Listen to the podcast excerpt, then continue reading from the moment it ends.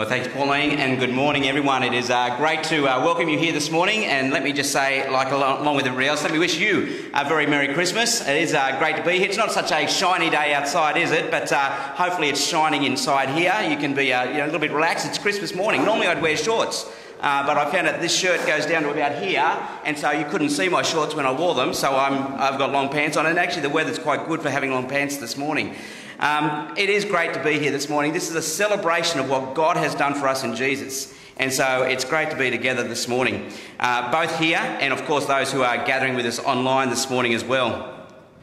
I read uh, once about a, a, TV game show host uh, who, uh, sorry, a contestant who had managed to answer every question uh, that had been thrown at him correctly. And he was now at the final question, and, and, all he had to do was answer this last question, and he would be the day's champion, and he would take home a, a bunch of cash and prizes. And so the host of the show, uh, with a huge smile on his face, reads out the final question. And he says, To, to be today's champion, uh, the final question you have to answer is this Name two of Santa's reindeer. The guy who was in his early 30s uh, couldn't believe he'd drawn such an easy question for his last question, and so, as quick as a flash, he answered Rudolph and Olive. Studio and audience kind of looked around at each other a little bit, started to giggle. Uh, the host, who was looking incredibly confused, said, Well, yes, we'll accept Rudolph, uh, but can you explain Olive? The contestant looked a little bit taken back and he said, Well, you know, Rudolph, the red nosed reindeer, had a very shiny nose, and if you ever saw him, you would even say it glows. Olive, the other reindeer. oh, well, there you go. You try sometimes. Sorry about that. Um, you're, you're, probably wondering, aren't you, you know, what on earth that little story has to do with anything? And the answer is not much, really. Just wanted to see if you knew how to laugh. But anyway. Um, but just to make the point, there is a little one, uh, that sometimes people are quite ignorant about Christmas. It's no big deal that uh, people might get the details about Santa and his reindeer wrong. It's a much bigger concern when people don't grasp the importance of the real Christmas. I don't know if you've uh, been past our building out here uh, at night time and seen our decorations, because what we've tried to do out there uh, is to try and tell some of the story of Christmas through our decorations outside. In fact, maybe I can uh, find out how much. I was actually hoping this morning, we were really hoping to have a whole bunch of kids in here, and we uh, just thought we are going to be over, oversubscribed, and so they've gone out to their programs, and I was going to get them to answer these questions this morning, but since we don't have that many kids in here, it's open to anybody, and that is I have a tray of uh, chocolates here, which, you know, because you don't eat many lollies or anything on Christmas, right? So I thought I'd share some of mine with you, um, and I'm going to, Pauline's going to be my helper this morning. I've got a question that I want to ask you, and if you can, don't call out, okay? I want you to put your hands in the air. You? And you can, you can have one at the end, Pauline. Um, and so there's one question that I want to ask you, and, and if you can get the question right, put your hand in the air, then Pauline's going to come around and you can choose a chocolate in a COVID safe way, okay? Um, that is, who can tell me one fact about the very first Christmas? Don't all rush me. Jesus was born in a stable. Mate, that's almost worth two chocolates, can I say? So if you wanted to take one for your wife, Jesus was born in a stable. E- excellent. Fantastic. So now you know what to, how to do it, right? You put your hand in there, you answer a question, you get a chocolate. It's pretty simple. Anyone else got something, uh, something about the first Christmas? We've even sung about it in some of our carols already.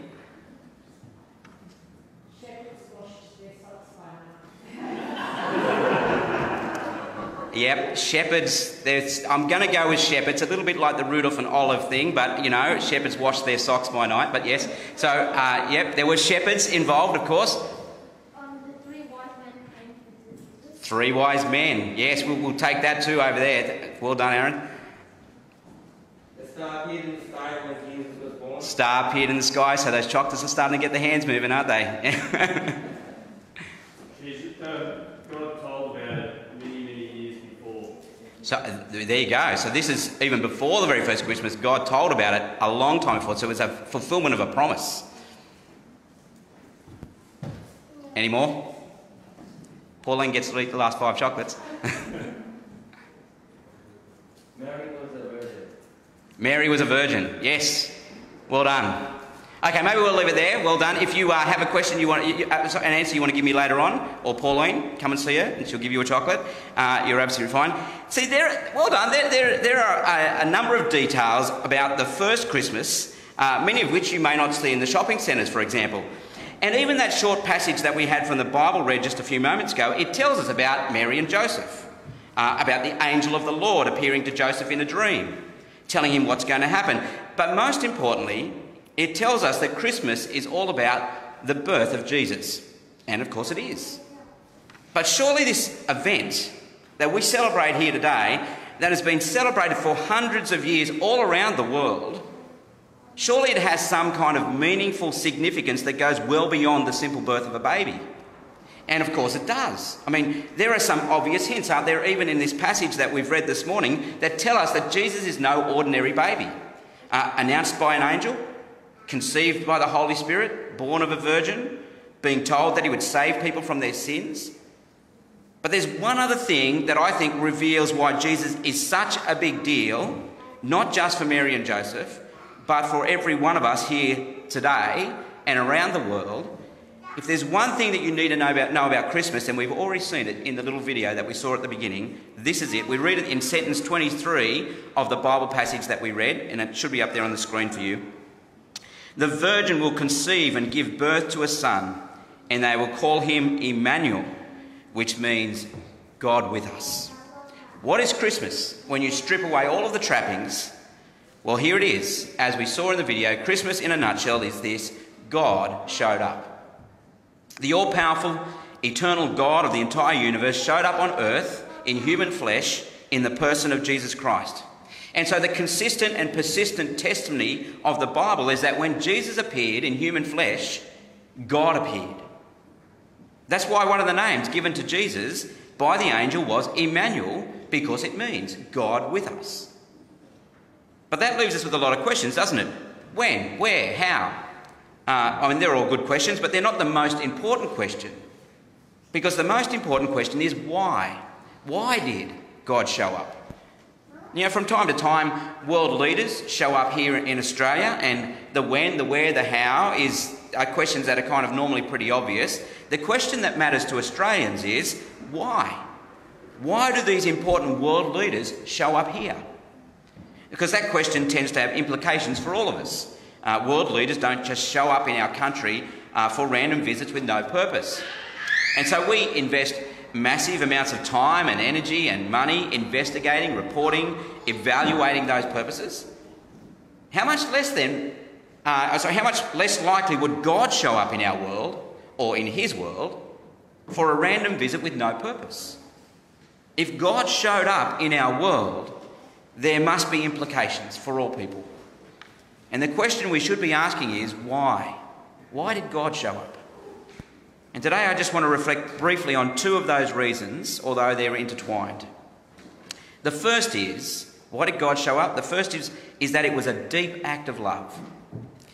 And then, secondly, it was a loving act of rescue. They're the two things that I want you to remember. But first, the entire reason for Christmas is the deep love of God. Now, probably the most famous verse in the Bible is from John chapter 3, verse 16. Uh, you might uh, know it.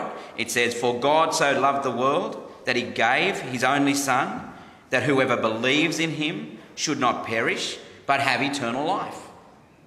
God loves you so much that he came to earth as a human so that you could get to know him and learn to trust him, and so that you could love him back. Have you ever been invited to a birthday party or to a, some kind of a special event where at the bottom of the invite it says something like this, as you can see on the screen. I've, I've received one of these. No need to bring a present. Your presence is, is my present.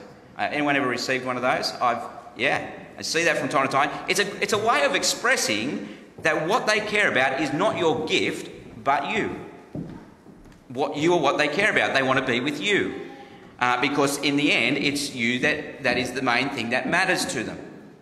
See, being loved is a wonderful thing, isn't it? Someone you can trust, someone who won't leave you when the chips are down, someone uh, who'll be there for you in good times and bad, who'll be your companion, a helper, perhaps even a guide. See, the longing in the human heart for love for relationship with someone who will never leave you is met in Jesus, God with us. God didn't send a representative to tell us that He loved us, He came. But our passage today makes it clear that He came in love for an even more specific purpose. The reason He came was to perform a loving act of rescue. Uh, look at what the angel tells Joseph about this child to be born to Mary in sentence 21. He says, She will bear a son, and you shall call his name Jesus, for he will save his people from their sins. You know, it's not enough at Christmas to feel sentimental about a, a lovely baby in a manger. We're not to see Jesus as an infant, but as God. See, this was the day when God put skin on and stepped onto earth so that we could begin to understand who God is and what He's about. But if we really want to know uh, what Jesus is about, then we need to see not where his time on earth began, but where it ended. Because the cross where Jesus was crucified, where he died, is the reason that he was born. Because it's on the cross that he gives his greatest gift of love, his life, for us, so that he might meet our greatest need. Remember verse 21 she will bear a son you shall call his name Jesus. Why? For he will save his people from their sin. He came to serve us. He came to save us from our sins. See, Christmas is a special time of exchanging gifts as expressions of love and affection and gratitude. However, it's possible, isn't it, for someone to accept a gift and yet reject the giver. You know, we've taken God's gifts of health and ability, jobs, homes, food, family, friends, holidays. But have we, have we ever stopped to acknowledge or thank Him? We've accepted the gifts but rejected the giver. But here, the gift is the giver. So we cannot reject the gift without rejecting Him, the one who gives it to us. And in the Bible, rejecting God is actually the very definition of what sin is. I mean, even if it's expressed in all kinds of different wrong attitudes and actions that hurt both ourselves and others. And so we might ask is there actually any hope for our rebellious world that rejects its Creator? Well, Christmas is the great celebration of the fact that yes, there is. There is hope. At Christmas, God speaks a message full of hope into our world. You shall call his name Jesus for he shall save his people from their sins. It's actually the very heart and soul of what the Christmas of the Scriptures is all about. It's an answer to the why question that Jesus came to save us must mean that we needed to be saved and couldn't save ourselves. See, a good, right, and proper celebration of Christmas then must always also be a sober celebration because we know that this salvation is not for the world in general, uh, it's, it's not for humanity in general, it's not even for sinners in general. We're told that when, when we're told that Jesus came to save, he means you and he means me.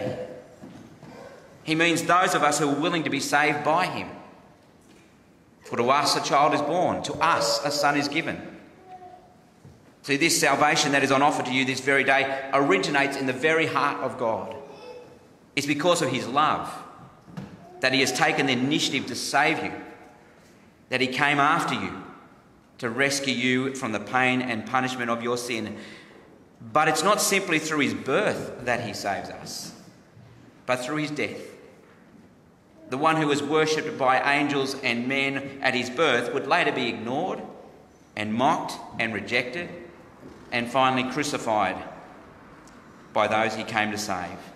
See, Jesus was born to die because through his death he paid the penalty for our sins. And then he rose again so that we might inherit eternal life along with him. Why did God show up? Because of his deep, deep love for you and for me. Why did God show up? He showed up to save you because he loves you and cares for you deeply.